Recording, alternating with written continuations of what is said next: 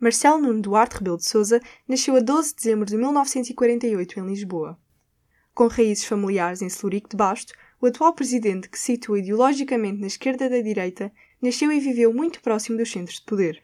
De deputado à Assembleia Constituinte a professor catedrático de Direito, ascendeu à presidência da República em 2016, após 15 anos a protagonizar o comentário político na televisão nacional. Apresenta agora a recandidatura à presidência portuguesa. Cada português conta. A minha primeira palavra é para vos dizer que sou candidato à presidência da República. Licenciou-se em Direito em 1971 pela Faculdade de Direito da Universidade de Lisboa.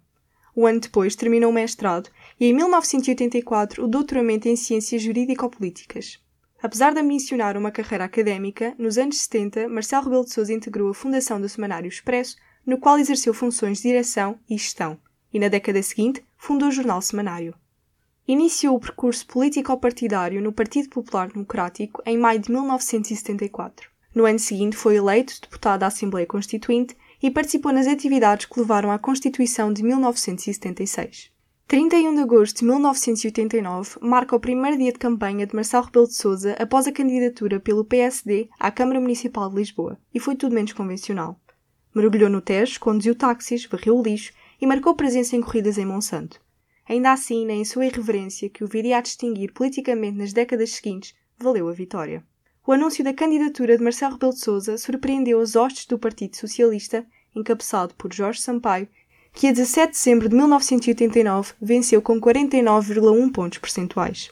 Em 1990, face ao insucesso político, Marcelo Rebelo de Sousa tornou-se professor catedrático de Direito na Universidade de Lisboa, sendo nomeado efetivo em 1992. No entanto, o foco a nível académico não significou a morte política.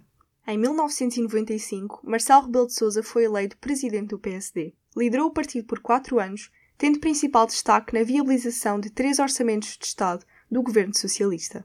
O ano 2000 é marcado pela saída de Marcelo Rebelo de Sousa da liderança do PSD e a estreia no comentário político no Jornal Nacional da TVI. Um ano mais tarde, regressa ao comentário político semanal, aos domingos na RTP, em As Escolhas de Marcelo, no ar até o início de 2010. O antigo líder do PSD foi novamente contratado pela TVI para tecer comentários semanalmente até 2015, ano em que apresentou a candidatura à presidência da República. O presidente dos afetos protagonizou uma campanha discreta e afirmou-se desde logo como o mais favorável à vitória. Garantiu a presidência à primeira volta e a 9 de março de 2016, Marcelo Rebelo de Sousa é eleito. A 7 de novembro de 2020, o atual presidente anunciou a recandidatura em Belém. Porque temos uma pandemia a enfrentar, porque temos uma crise económica e social a vencer, porque temos uma oportunidade única de, além de vencer a crise, mudar para melhor Portugal. Na economia, mas sobretudo no nosso dia a dia, reforçando a nossa coesão social e territorial, combatendo a pobreza e a exclusão.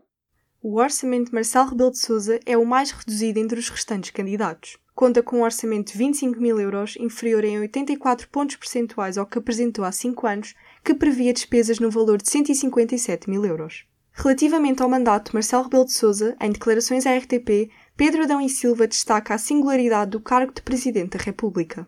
As sondagens antecipam a vitória para Marcelo Rebelo de Sousa na primeira volta.